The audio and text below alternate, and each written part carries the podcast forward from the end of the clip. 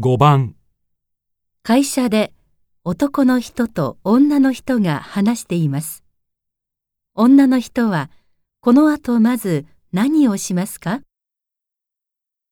今日の新商品の企画会議の件なんだけど、はい、前回打ち合わせした時に出た話を軽くまとめて企画書にしといてくれる時間があったらそれのプレゼンのスライドも作ってくれないかなえ、今からですか会議は何時からなんですか ?3 時から。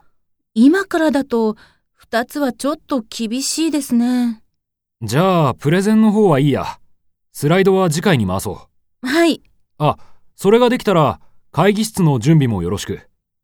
あと、山田さんと佐藤さんに会議が3時からになったことを先に伝えといて。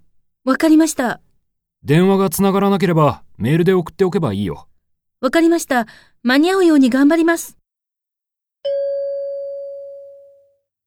女の人は、この後まず何をしますか